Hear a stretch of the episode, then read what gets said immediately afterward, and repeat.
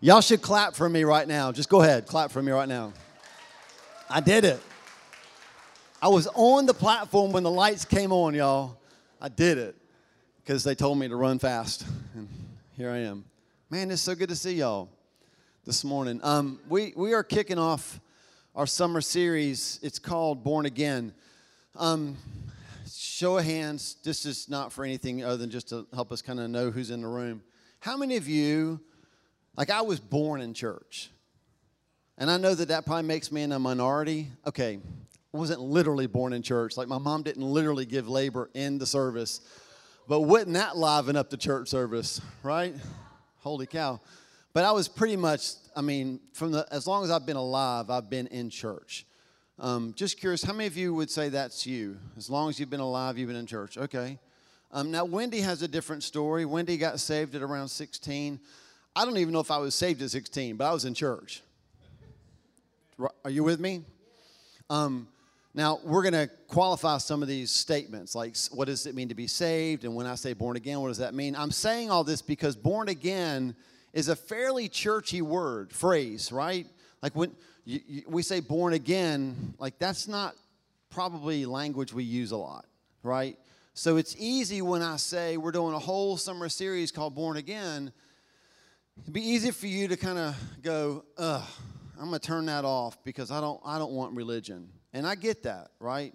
As somebody who was raised in church, when I heard the phrase born again, it usually came from somebody whose face was red and was pointing at me on the front row and was like, You must be born again, right? Like I, that's how I heard it. And so I just want to kind of give you a little bit of a breather, like set you at ease. If you hear the phrase born again and you have this picture of an angry man or woman preaching at you and shaking their finger, that's not what this is about. Okay? Now, what it is about. And if you're in the room this morning and you know if you died right now that you would go to be with Jesus, you need to be praying this morning during this service. This morning in this series is about what does it truly mean to be born again? So if I am following Jesus, what does my life look like? I think it's an important thing for us to talk about. So for some of you, this summer will be like a refresher course. Oh, that's right. I'm following Jesus, and these things should be in my life. For some of you, because of the culture that we live in, and I'm so glad you're here, and a lot of you, we come every week, but it doesn't mean that you're born again. You good? And this morning, if I do if I do my job right, there's going to be some moments in this message where you're going to stop and ask yourself, "Holy cow, am I born again?" Now, birthing is an interesting deal. I have no experience in that at all. I've been in the room, um, I, have been in the car. You didn't deliver in the car, but when the boys came, they entered the world seven weeks early, right? And so I've, I've been in the car from Clover, South Carolina, all the way up to Pineville, North Carolina, as Wendy was going in labor as I drove my car as fast as I possibly could, right? And you know, when when um, when you're a guy and when you're a husband, your wife gets pregnant, and you start thinking about like, what's it going to be like when she gives birth? Am I the only one who just pictures a scene out of the movie Alien? Like I just in my head, I just picture this like, and I haven't I haven't seen that whole movie, but I've seen enough of that once. I just picture like a lot of screaming and then like and blood just everywhere. That's just kind of how I pictured it. And it was nothing like that. Nothing like that at all. But our, the birthing process was like, I kept saying to God, I'm so in love with Wendy, and I'm so glad I'm a guy. Right? Like, thank you, God, that I don't have to do that because this looks terrible. And then, like, there they are little tiny, seven weeks early, holding them in our hands. And Parker's leg, his right leg, was literally this up here. His foot was beside his ear.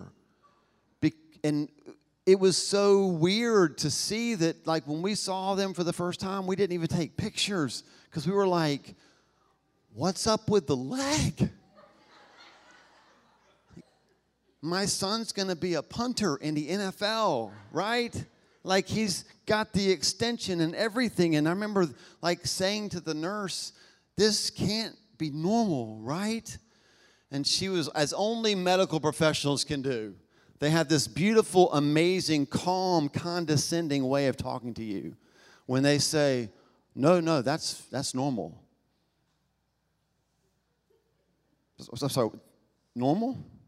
Because I, I haven't seen anybody hopping around on one leg because their leg is up by their ear. She's like, no, that's just how he was in the womb. And over time, it, it, I promise his leg will come down. And sure enough, like a clock, we watched his leg just eventually, like he's normal. Well, I mean, his leg's normal. right? Sydney was nicer to us. Sydney came a little bit longer. We waited a little bit longer for her to come. And so with the boys, we never had to wait on the birth. They decided to come, right? And so we just, she went for a checkup, and the doctor said, I think you might need to go to the hospital. And he was right. Sydney took her time. But still, the birthing process is miraculous, y'all. It's amazing. So this morning, when we talk about being born again, we're going to be in John chapter 3. And I just want to kind of walk through this conversation that Jesus has with a man named Nicodemus and just see what we can pull out of this conversation that can help us understand this term, born again. So we pick it up in John chapter 3, verse 1. Now there was a Pharisee, a man named Nicodemus, who was a member of the Jewish ruling council. Um, just to kind of keep bring us up to speed here, if if Nicodemus was alive today, he would be a leader in a church. Right? He was very religious. I don't even mean that in a bad way. The Pharisees, we knock on them all the time, like they're horrible people. But in that day, if there was a group of people who wanted to make absolutely sure that they were right with God, it was the Pharisees. Okay? So Nicodemus, that's who he was. Verse 2 says he came to Jesus at night. There's a reason he came at night because he didn't want his other Pharisees to know that he was coming to meet with Jesus. Again, I've heard people knock on Nicodemus. Why you're so scared of people? Why'd you go at night? He was talking to Jesus. You with me? None of the other Pharisees were. So he was talking to Jesus. He was interested. He said this, Rabbi, we know that you are a teacher who has come from God, for no one could perform the signs you were doing if God were not with him. Jesus replied, very truly, I tell you, no one can see the kingdom of God unless they're born again. Do you notice how what Jesus said had no relevance to what Nicodemus said? Like, it'd be like you coming to church and, like, just, you're like, this is fantastic. Like, I've seen these signs and these wonders. It's awesome. Like, I love this church. Paul, can I join the church? And I, we just turn and say, well, you got to be born again. That's what he did to Nicodemus. Nicodemus is like, You are amazing. I've never seen anything like it. And he says, Yeah, but you're not going to see the kingdom if you're not born again. And that phrase caught Nicodemus off guard. Nicodemus asked the obvious question. Verse 4 How can someone be born when they are old? Nicodemus asked. Now, if you're into gross stuff, Nicodemus gets a little bit gross. And he says, Surely I can't go into my mother's womb a second time to be born. Because Nicodemus is thinking natural, right? It's like, I, I, my mom gave birth to me once. How exactly am I supposed to get back in there for a second birth, right? What Nicodemus was saying was that a man is used to doing things. He's a man who's used to doing things to be right. And so he asked Jesus how he could do this as well. I need you to get this, y'all.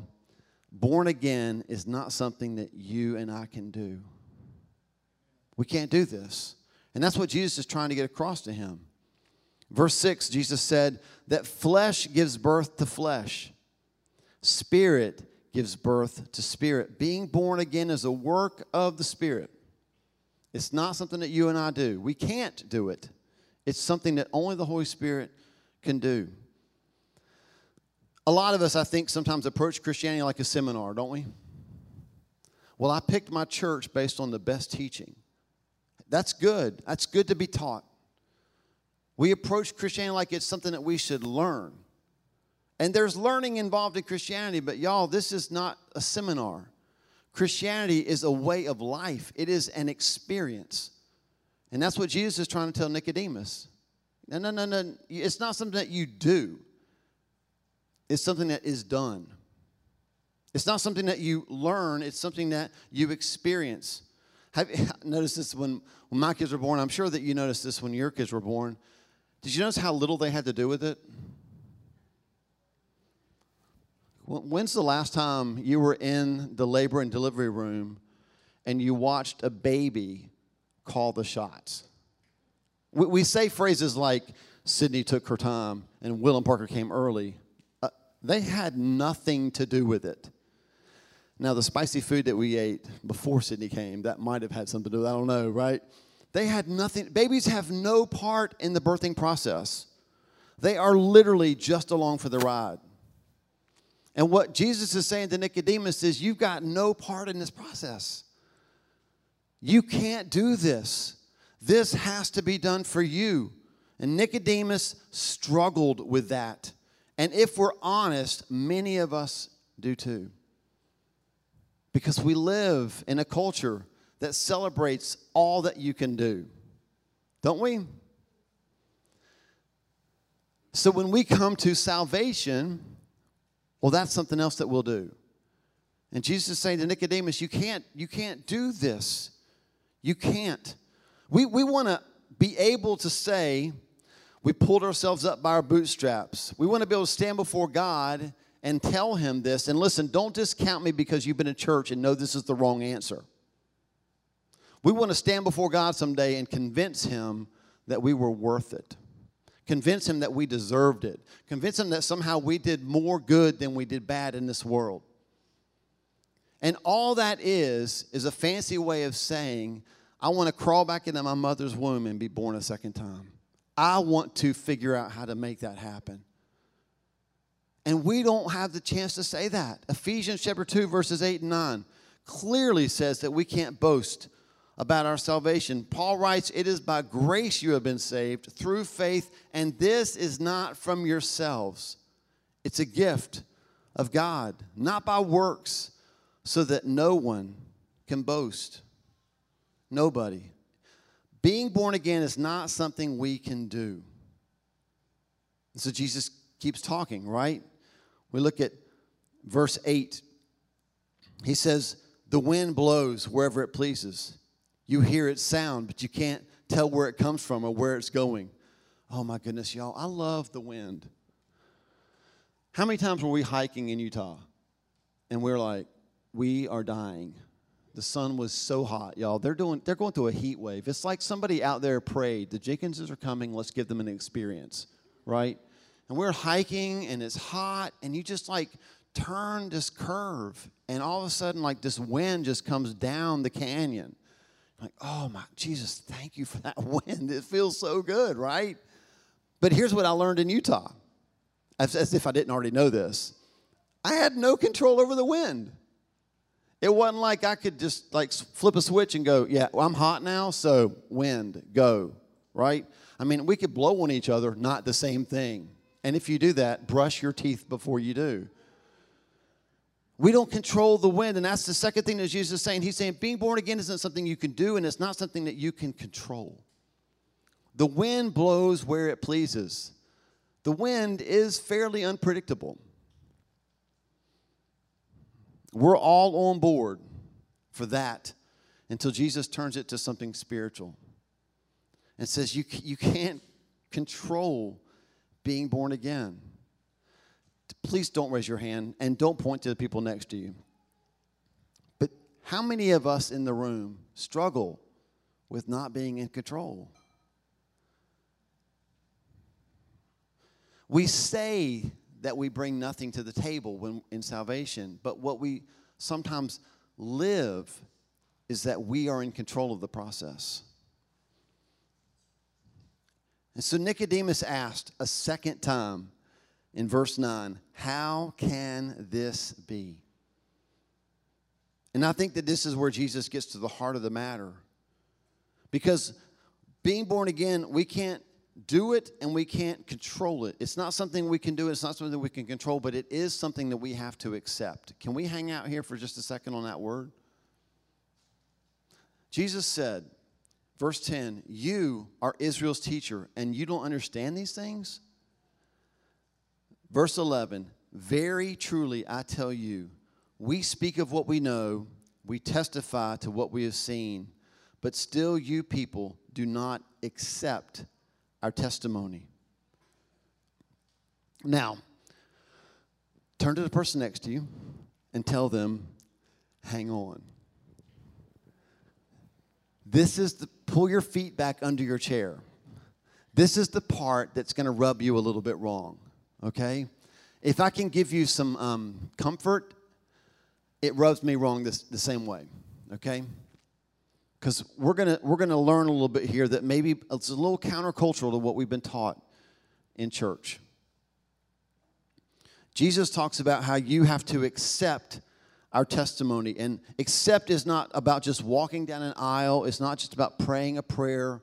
Accepting is literally it's experiencing something. The, the Greek word implies taking and receiving. It, it implies that something changes as a result of accepting, okay? If you're taking notes, just a couple verses to jot down.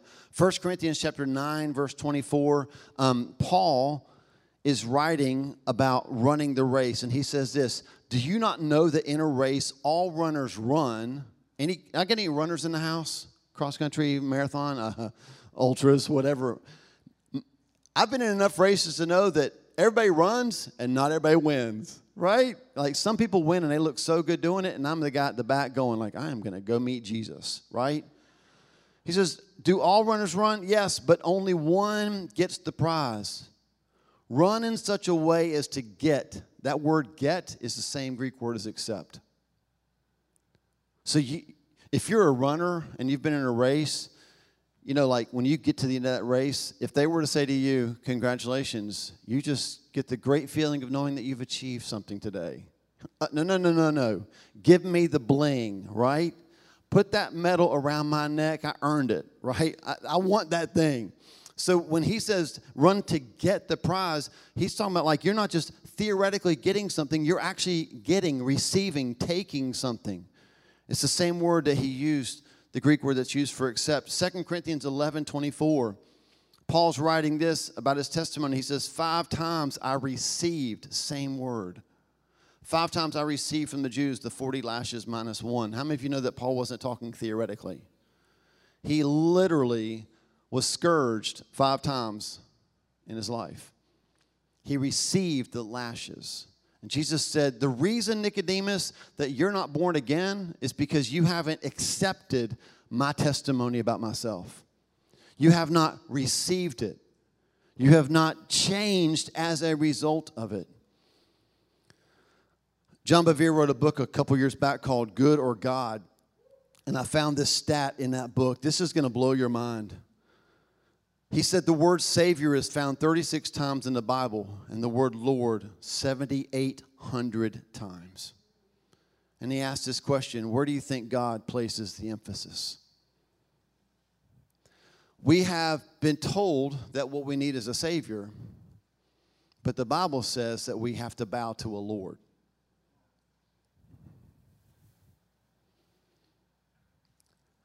This is that part of the message where you start to check yourself right? Is my life bowed to the Lord? Because what it means to be born again is to accept his testimony about himself. And Jesus' own testimony about himself is, I am Lord. And if I accept that testimony, then I bow my knee to his lordship. I bow my life to his lordship. Everything I do, I answer to him for. Everything I want to do, I check with Him first because He is the Lord of my life. That's what he's getting at with Nicodemus. Nicodemus is trying to figure out how he can do something else, how he can learn something else. And Jesus is saying, if you want to be born again, you've got to accept my testimony about myself. being born again, if I can just boil it down, must lead to transformation. It has to. Uh, over the summer, we're going to take 10 weeks and we're going to talk about, I mean, we could call them all kinds of things characteristics of a Christian life, marks of a Christian. It's, it's, I'm literally going to take you through a book that I read this past year that we could, we could use it for a new believers class. It's just 10 things that are evident in the life of a Christian. And, and it's going to sound like a bunch of stuff we have to do. But what I want you to see today is it's not stuff you have to do, it's stuff that you are able to do because you have been born again. And, and I'm just going to, I don't know how else to say it other than this way. If these things are not in your life, then Jesus is very clear that we judge a fruit, a tree by its fruit. And so we can say all day long, I believe in Jesus, I believe in Jesus, I believe in Jesus. But if there's no evidence in your life, you don't know Jesus. You can believe in him all day long. I think that James says that the devil does too. But it's the evidence in my life, the fruit in my life, that is the proof that I have actually been born again. More about that in just a second. So, being born again must lead to transformation. Probably not all at once, right? Women in the room, without being disgusting, can we just collectively say, Thank you, Jesus, that babies are small. No one wants to give birth to a grown person. I mean, they're small and still, like I remember, I remember you talking, Wendy, like the boys, because uh, they were seven weeks early, um, they were three pounds and 14 ounces and two pounds and 15 ounces. Sydney was more than the boys combined, right? Like, and, and we would like see people in church that they go, oh, look, we, we had a baby and, and she's nine pounds and three ounces. And Wendy's eyes would be like, how in the world, right? Like, just, aren't you glad that babies are small when they're born? And how many times have you mocked or made fun of or gossiped about a little small baby Christian because they weren't grown up yet? I'm so thankful that we're born small and God allows us to grow. That's the whole point of grace in relationships. Is that we don't judge baby Christians for what they do. But I'm telling you right now, if you stay small, if there's no growth and there's no transformation, you weren't born again. Because being born again has to lead to transformation. Here's three ways. Jot these down. If you're born again, you have a new father. John chapter 8, verse 44, Jesus is talking to the Pharisees. These are the people that Nicodemus was a part of. And here's what he said You belong to your father, the devil. That's not a good way to win friends and influence people, is it? Holy cow. When you're not following Jesus, you have a father, and his name is Satan. Yeah. Some of y'all teenagers in the room, you're like, I know. I know. But he means literally, your father is Satan. When you're born again, you have a new father. Galatians chapter 4, verse 6 says that we have the Spirit now, and the Spirit allows us to say of God, Abba, Father. We have a new master. Romans 6 14 says, Sin shall no longer be your master. Before you're born again, sin is your master. When you're born again, you have a new master. His name is Jesus. Thomas said to Jesus in John 20, 28, he said, My Lord and my God. He said, You're my master now. As a matter of fact, if you read through the book of Romans, what you'll see over and over and over and over and over again is Paul saying, Hey, believers, yo, now that you're following Jesus, don't offer your bodies to sin. Instead, offer them to righteousness. Do you know what that implies? It implies that we now have a choice. People that you know that don't follow Jesus, and you we boycott them all the time, don't we? Aren't Christians great at boycotting? I don't get it. Like we boycott people that don't have a choice about sin. As if our boycotting is going to enable them to make a choice that they cannot make. They are slaves to sin. They are going to do what they do because they don't have a choice. The greater tragedy, y'all, are people in the church who have been born again and can actually choose to do the right thing and don't. That's what we should boycott. Churches would be much emptier.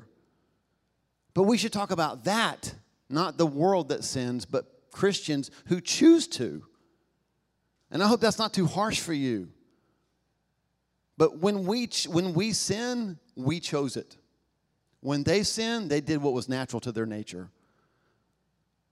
We have a new master, y'all. His name is Jesus. And we have a new God. James 1:14 talks about people in sin. It says that each person is tempted when they are dragged away, led away by their own evil desire and enticed. Y'all, we we sin because we are led by our flesh. Again, the world has no choice. They're going to be led by their fleshly desires. But when we are born again, Romans 8:14 says, "For those who are led by the Spirit of God are the children of God."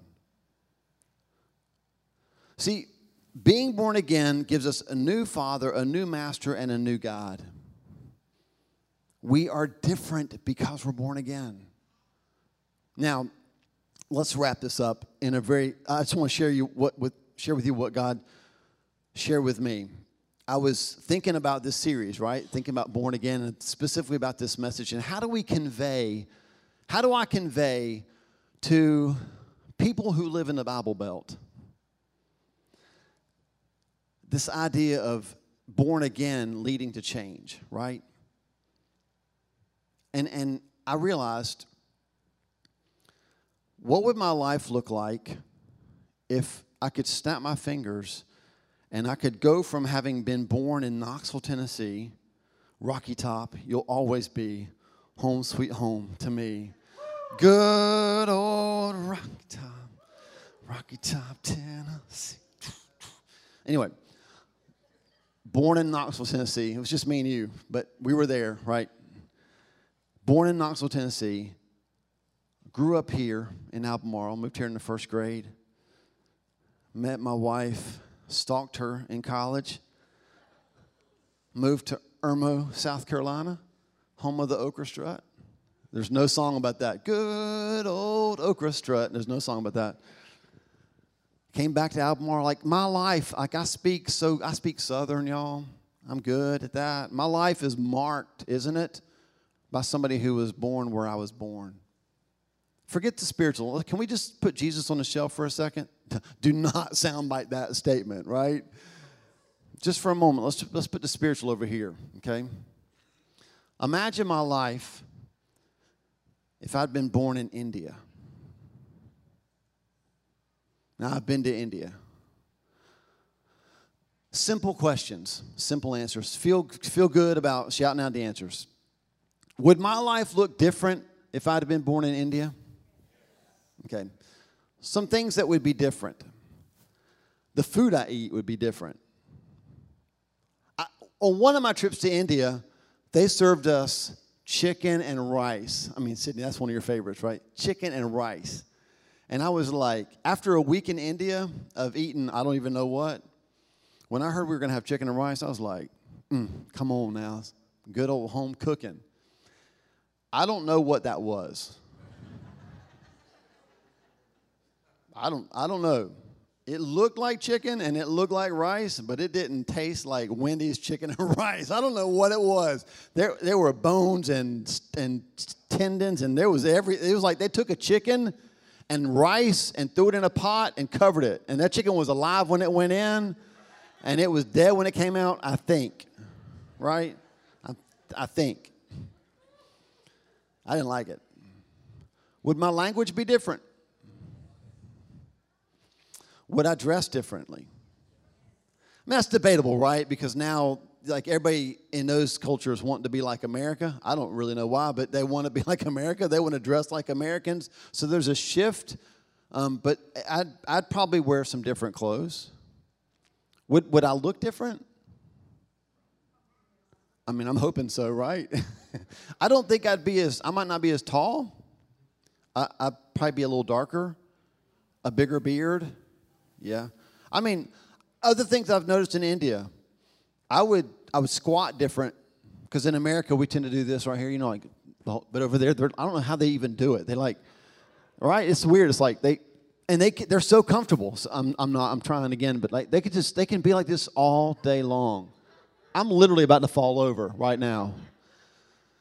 Toilets are different because India is the true squatty potty, right? The true squatty potty. Uh, do you, do you get what I'm saying? That's just in the physical, y'all. If, if I hadn't been born in America and I had been born in another country, do you see how my life would have been drastically different?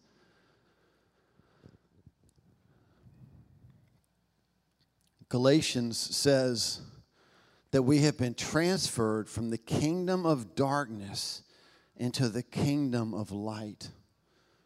But we have an entire culture of Christians who look no different after the transfer than they did before the transfer.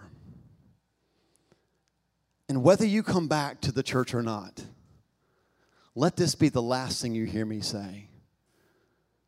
You need to check yourself before you wreck yourself.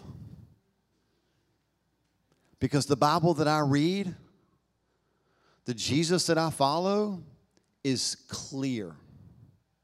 You must be born again. And when you are, your life will look different in the new kingdom than it did in the old.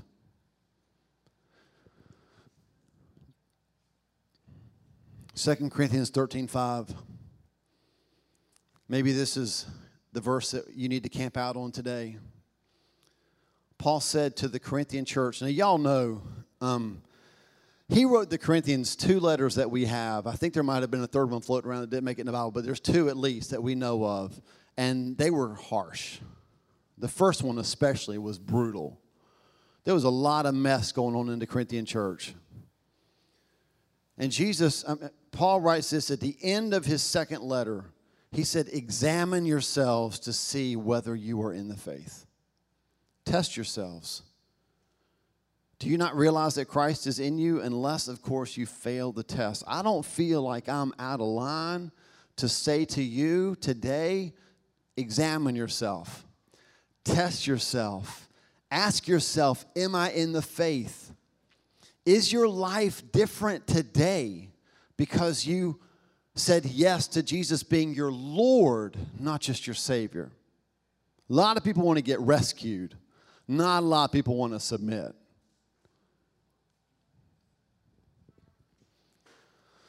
One last verse, and then we're going to pray. I wasn't sure if I would share this one or not, but I'm going to.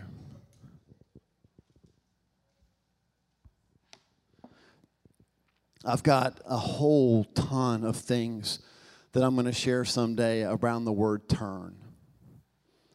God just put this word on my heart and Wendy's heart. I mean, I don't know, a couple months ago.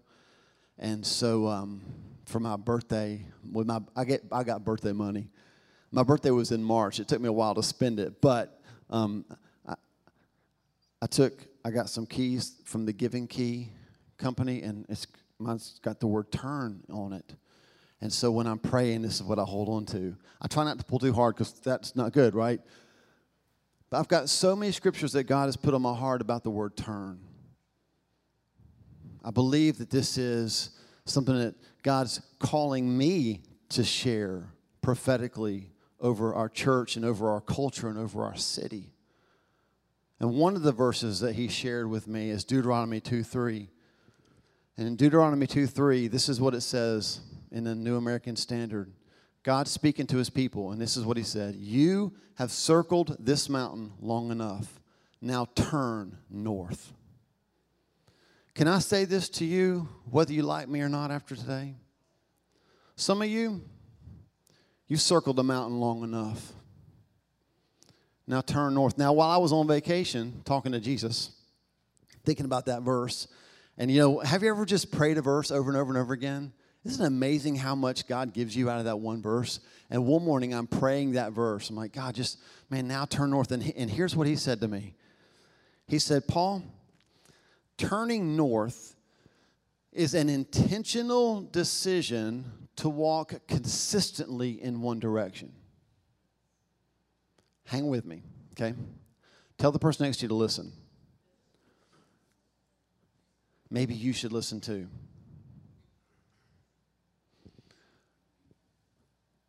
All the times that they circled that mountain,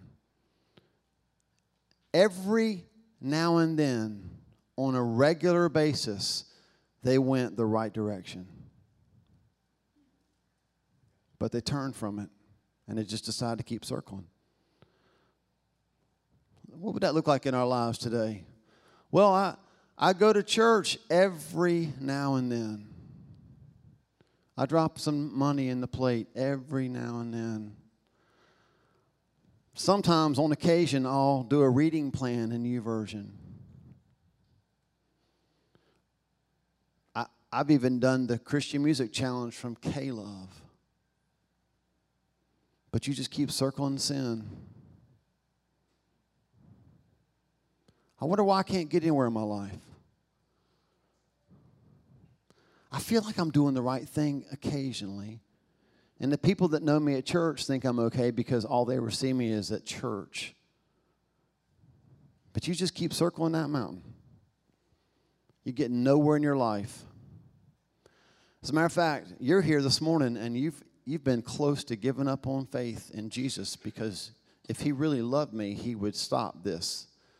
And He says to you, yeah, you've circled this mountain long enough you turn north and go that way consistently. I want you to close your eyes.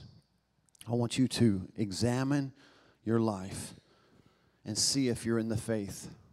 You don't need all day for that. As a matter of fact, you know right now if you're in the faith.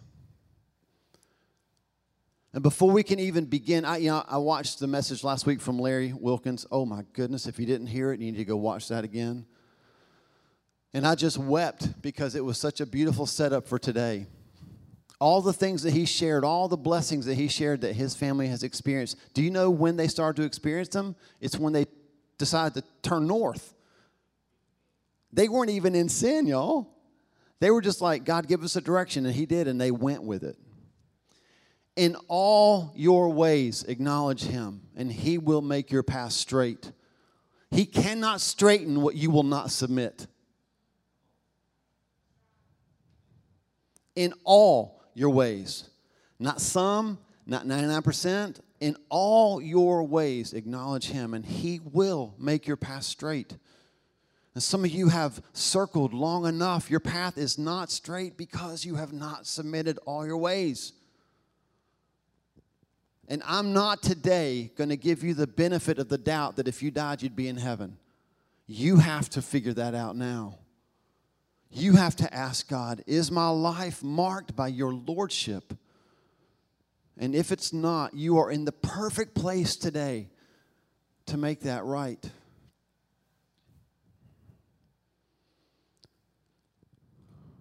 Father, I ask your spirit right now to come and do what only you can do. To begin to move in our hearts, God, about the necessity of being born again. To take an honest look at our lives, as, as Paul as Paul said, examine yourself to see if you're in the faith.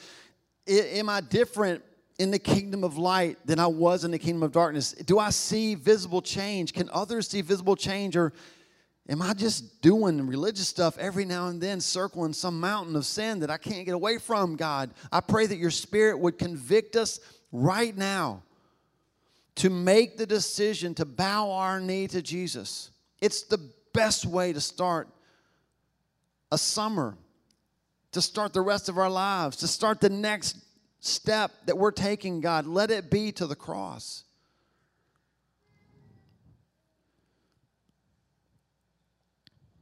If you're in the room and you have examined your life and feel that you're not in the faith. I don't care how long you've been coming to the gathering. I don't care if you're a leader at the gathering. If you today feel like you're not born again, I'm, begging you to take a step to Jesus, to bow the knee to Jesus, and to ask Him to give you new life, to make you a new creation. If you're in the room, I just want you to put your hand up and say, That's me. I want to make sure. I want to be absolutely sure that my life is, is following Jesus. If you're at home, man, raise your hand. I don't have to see it, just raise your hand. Say yes to the Lord right now.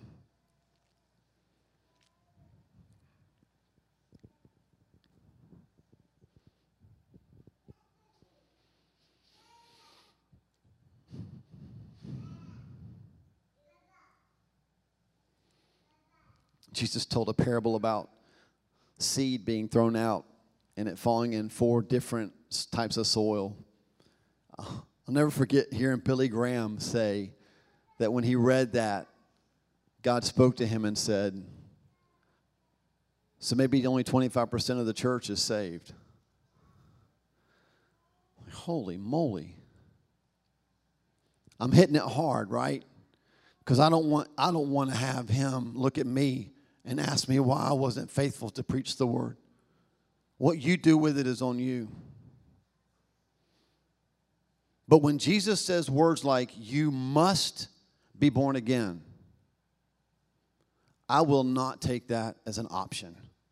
He cannot be an add on to my life, He has to be my life. Those of you that are in the room and you're following Jesus, and you know without a doubt you'd be with him today if you died. And there are things in your life that are not what he would want for you. Then I want to be the clear call for you to come back to the Lordship of Jesus Christ. It may not be an issue of your salvation, but it may very well be an issue of your life.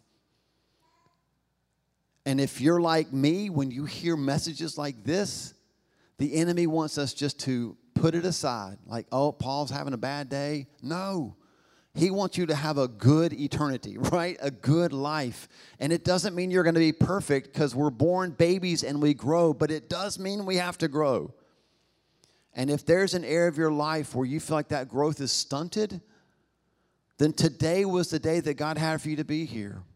And I'm going to call you to repent of that. And you can simply raise your hand and say, That's me. You don't have to tell me what it is. I don't, it's, it's you and Jesus. But if there's something in your life that you know you need, that's what you're circling, and you need to make that decision to turn north. I want you to raise your hand and say, Yes, there's something in my life that I need to turn north on. Thank you so much. Thank you. You just raise your hand. It's just you and the Lord, right? No one's going to quiz you about that. But there's something about turning about making a decision, a motion, something that says, Yes, Lord, I hear, and I will bow my knee in that area. Can I just pray for you and then we'll leave? God, the hands that went up this morning, Lord, I, I pray now for the Holy Spirit, that same Spirit that raised Jesus from the dead, to begin to give life to their bodies, to begin to lead them in the ways of righteousness. I thank you that the hands that went up, because they're already following Jesus, they, they have a choice, God, in these areas to, to lay that down, to stop circling that mountain, to turn north. And we're turning toward you, God. We're turning our hearts and our lives to the lordship of Jesus. We want to be born again. And so, Father, we just ask now, I pray for your forgiveness in areas, God, where it might feel like we have prayed the same prayer over and over again for the same forgiveness, and you are so merciful still. 1 John 1 9, to forgive us and cleanse us of all unrighteousness.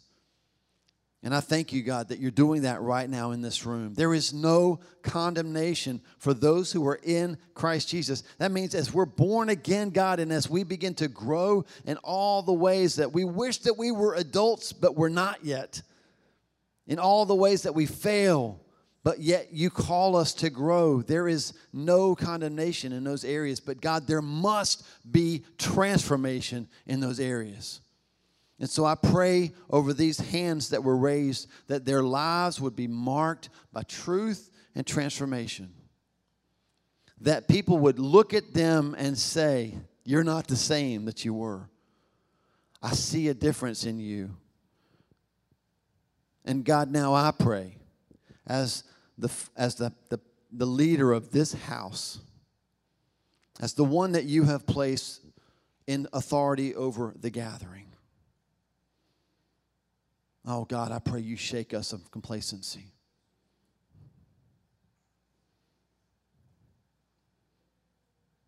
I pray, God, that you would stir our hearts for something more. That we would not live a life that's not examined, God. That we would find ourselves not in a fearful way, but like, God, how else today can I bow my knee to the Lordship of Jesus? What else could I give to you? Because you're worthy of it all. We sang it this morning. You're worthy of it all. And Lord, in, in any part of this message that needs to be softened, you soften it. And any part that needs to continually stick in our hearts and our minds, man, do that, God. Do that, Father.